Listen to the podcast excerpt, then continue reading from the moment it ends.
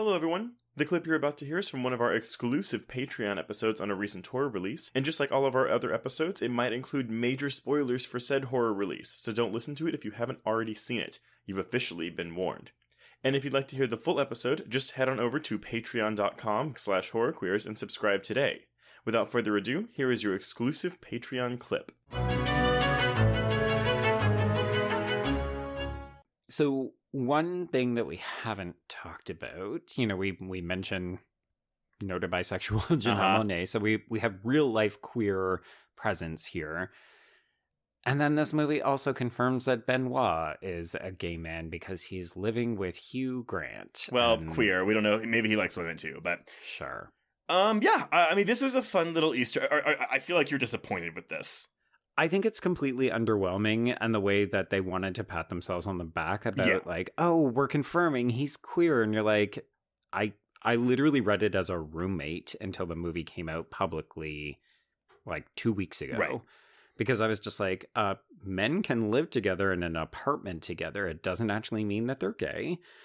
And this just like there's there's no interaction between these characters like it, it's this is not a relationship and i refuse to be excited about this representation Yeah, I'm not excited about the. This to me is nothing more than an amusing tidbit. Because yeah, you're right. Hugh Sure. Grant and, and Daniel Craig don't even share the the screen in this Mm-mm. movie. I can almost guarantee you they were not working on set together that day. no of course not now this is not a Disney Beauty and the Beast. Like, oh, we're gonna show Josh Gad like look at a man and therefore he's gay.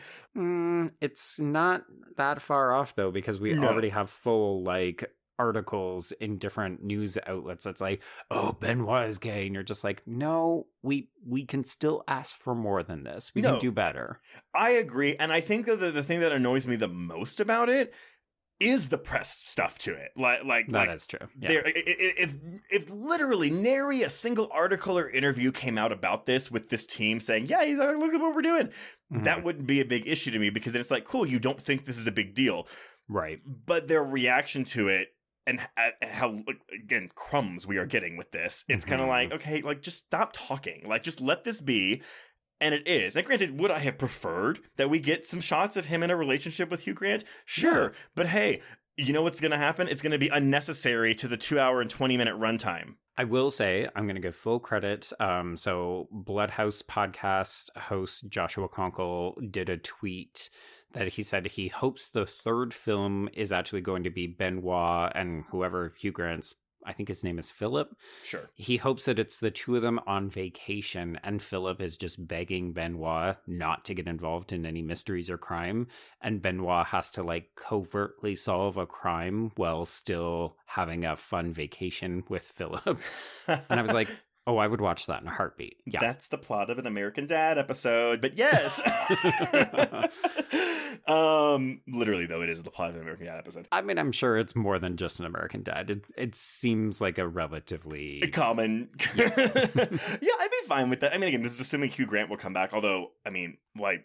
Why wouldn't he? Right? This is like a huge franchise. Yeah. Especially if the new film actually gives him something to do. That would be interesting. Well, that's the thing. This is just a cameo, and Mhm. would okay I, this may be a stupid question what if it was just a famous woman who was in this role as a cameo it wouldn't be a big deal right I think it depends on how famous, right? okay so uh let's uh, uh who's a woman who's comparable to hugh grant Uh, like let's say Gillian Anderson opens a store. sure okay are you angry about this are you mad about this or is it like oh cool that's a fun cameo bye bye Gillian anderson Exactly, the latter. Exactly. The problem is it's we're only more annoyed by it, not because oh he's gay, cool. It's because of how they're all talking about it in real life. hmm Well, I.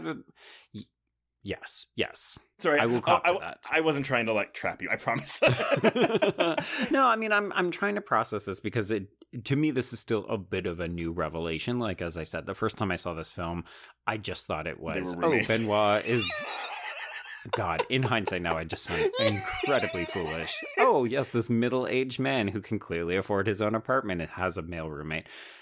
I think it's more just my default is still set that every character I see is straight because that is what I've Yeah. always been told. That is what I've always been given. And then when I find out that we've got this this queer man in whatever context he identifies, Yeah. because of course Benoit and Philip don't actually tell us.